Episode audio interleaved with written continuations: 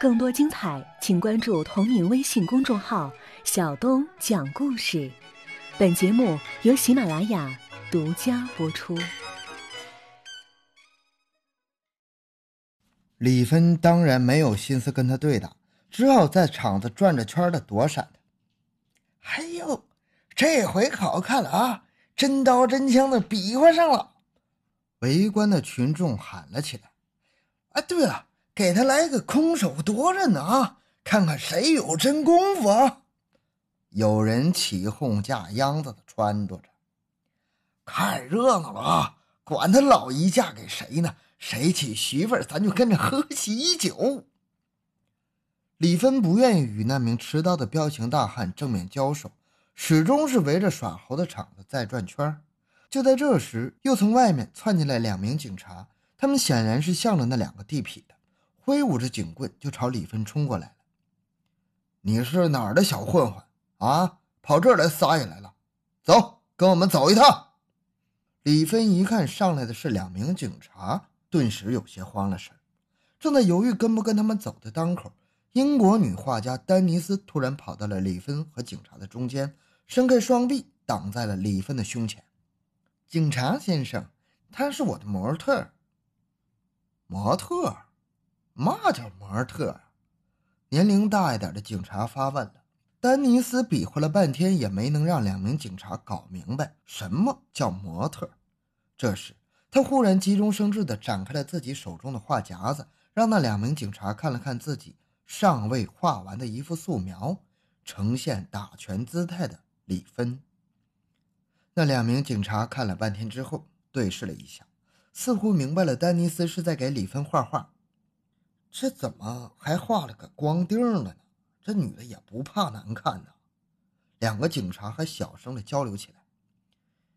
你是哪国人呢？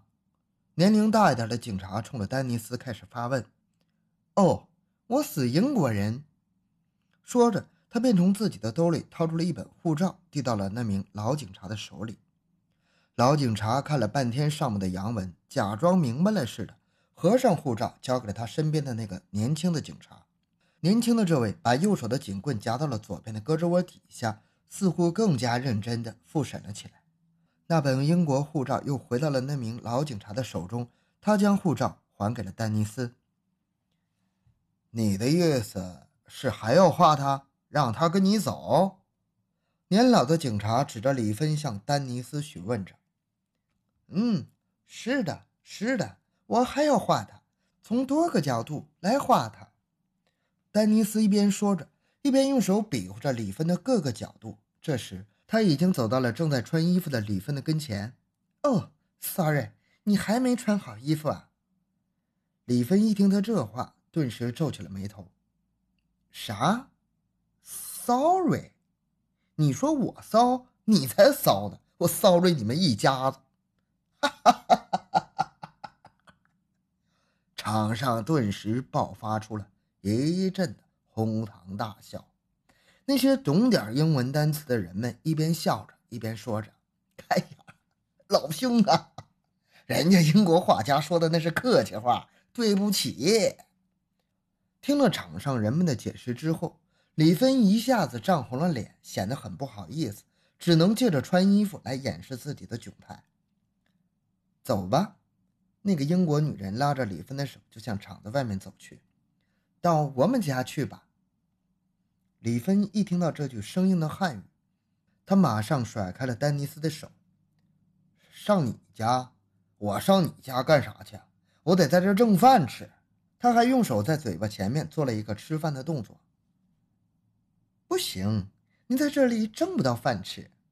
丹尼斯用眼睛瞟了一下那两个彪形大汉。他们欺负你，他又拉起了李芬的胳膊，到我家去给你饭吃。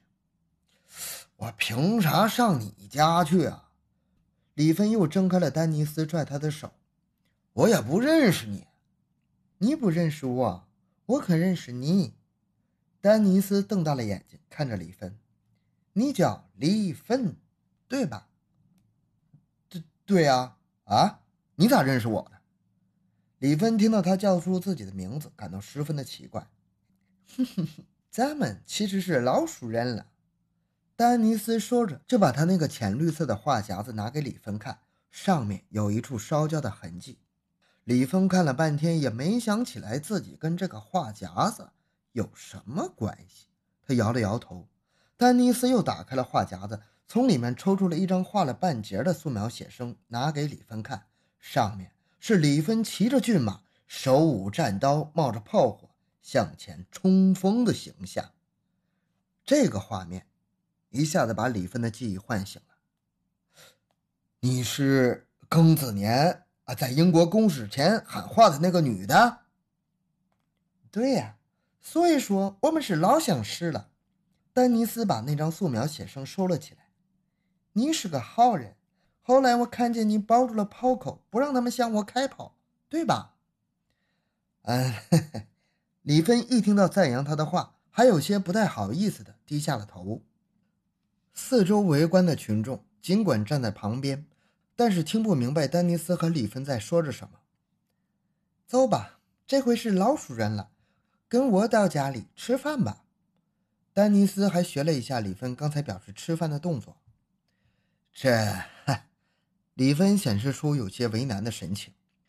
我一个大老爷们上你们家白吃白喝的，不合适吧？这一段他们的对话让四周的人们听懂了，围观的群众顿时发出了一阵的笑声，这就更让李芬的脸上现出了窘态。不是白吃白喝，丹尼斯说的非常认真。你是去给我当毛豆，我好画画，吃饭是我付给你的报酬。那，这个，李芬还是有些进退两难。他一时不知道该怎么做出决定。现场的观众倒是马上七嘴八舌的哄了起来：“去吧，去吧，外国人的钱好挣。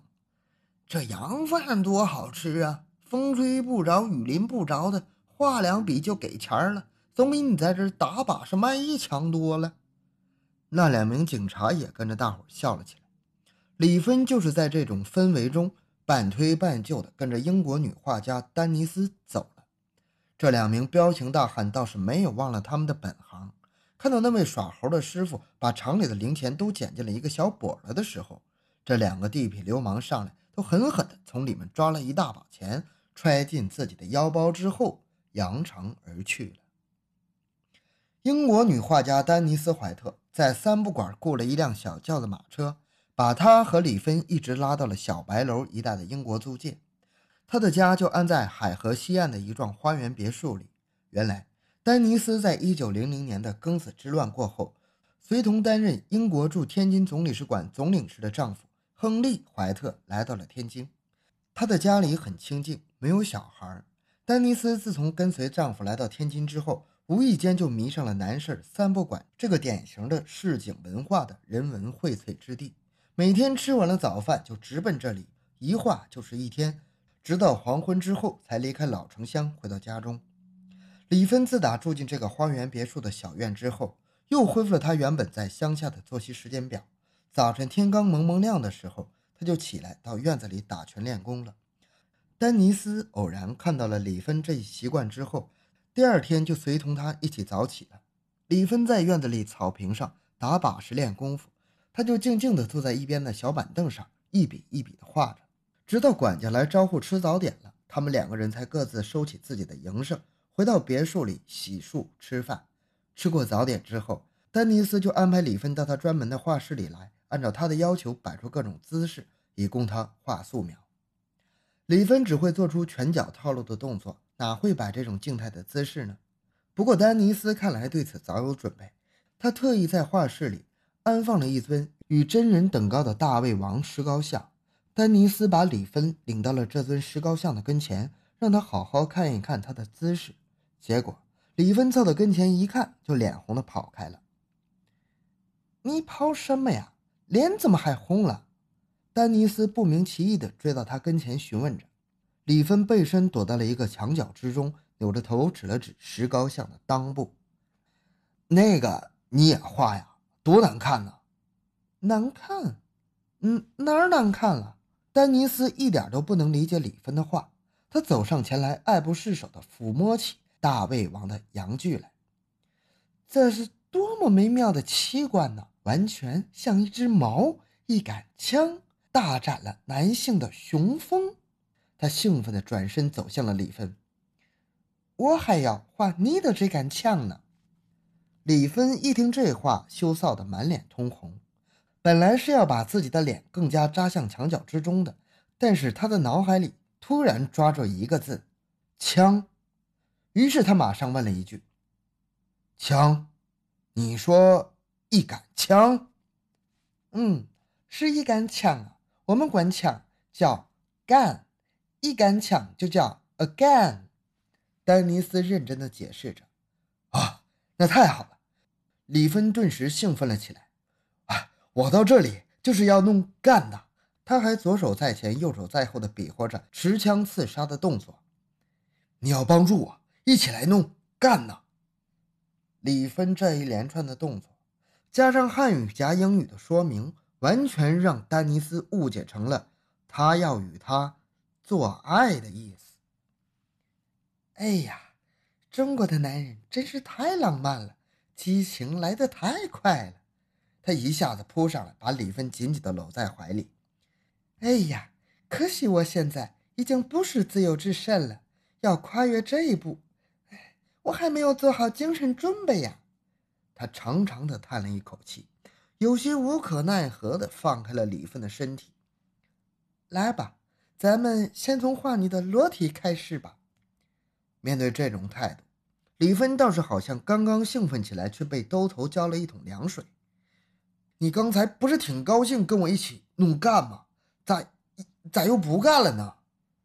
哎呀，以后再弄干，现在先来画你。丹尼斯怕他还听不明白，上来就开始解李芬的衣扣，脱了衬衣，脱外裤，上身已经光成脊梁，下身也露出了大腿。他还要把唯一的短裤扒下来，李芬马上死死拽住了裤腰。